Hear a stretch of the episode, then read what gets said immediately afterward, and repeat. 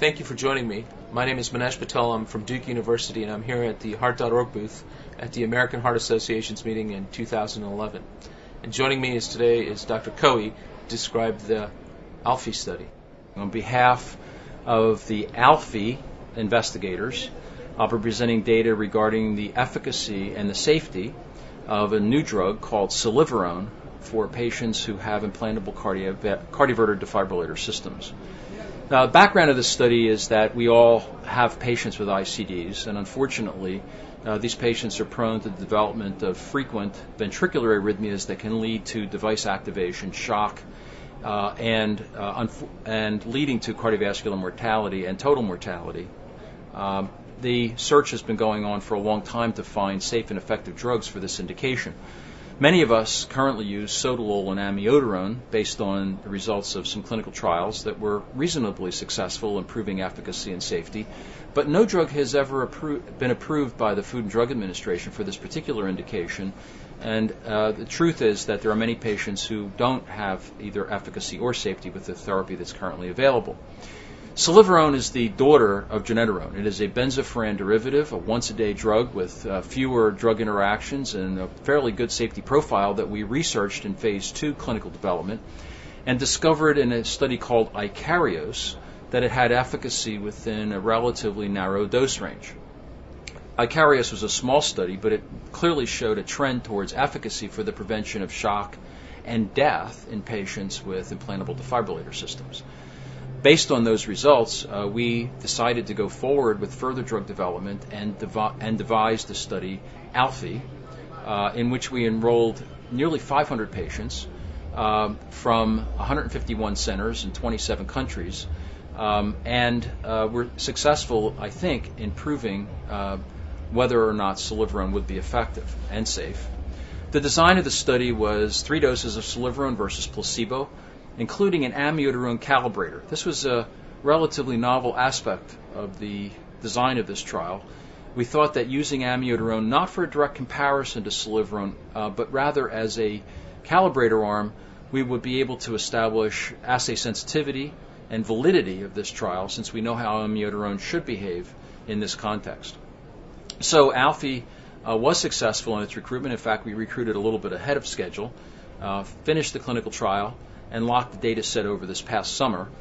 Uh, the manuscript is going to be published in circulation online this week uh, simultaneously with this presentation. Um, we were successful in our randomization. The groups were well balanced. They were the usual age, uh, gender mix, uh, and left ventricular function and uh, New York Heart Association class that you'd expect in an ICD population, mostly males uh, obviously predominantly patients with coronary artery disease and prior myocardial infarctions. We enrolled patients who had had a recent device discharge if they were had a device for primary prevention or recent implantation of a device for secondary indication. Um, what we discovered in ALPHEE was that there was no uh, statistically significant benefit for any of the doses of Celivarone, including the high dose of the drug used in the trial, uh, compared to placebo there were trends in, in, favor of the 300 milligram dose of Celivarone in the trial, which is the highest dose we used. But because we had powered the study to look for a relatively large treatment effect, and because of the fact that we had multiple comparisons with multiple doses, uh, we did not demonstrate a statistically significant benefit. Amiodarone in the trial behaved exactly as we would have expected it to on the primary endpoint of device activations and sudden deaths.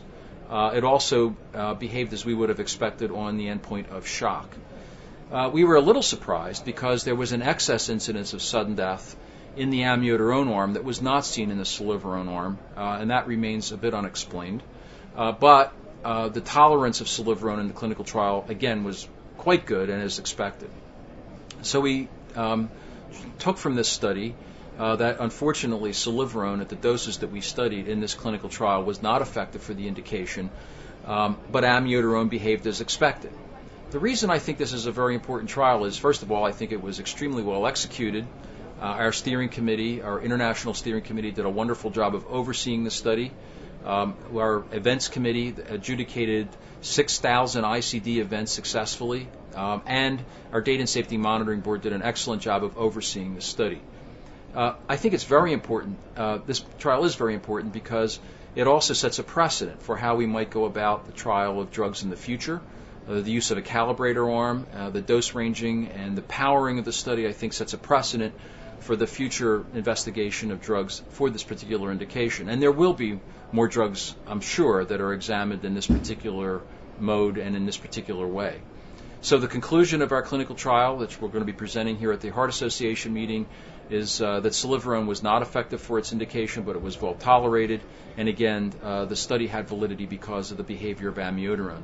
Well, thank you for joining us, Dr. Kowey. This is uh, Manesh Patel again from the Heart.org booth. Uh, we're getting more great information here at the scientific sessions.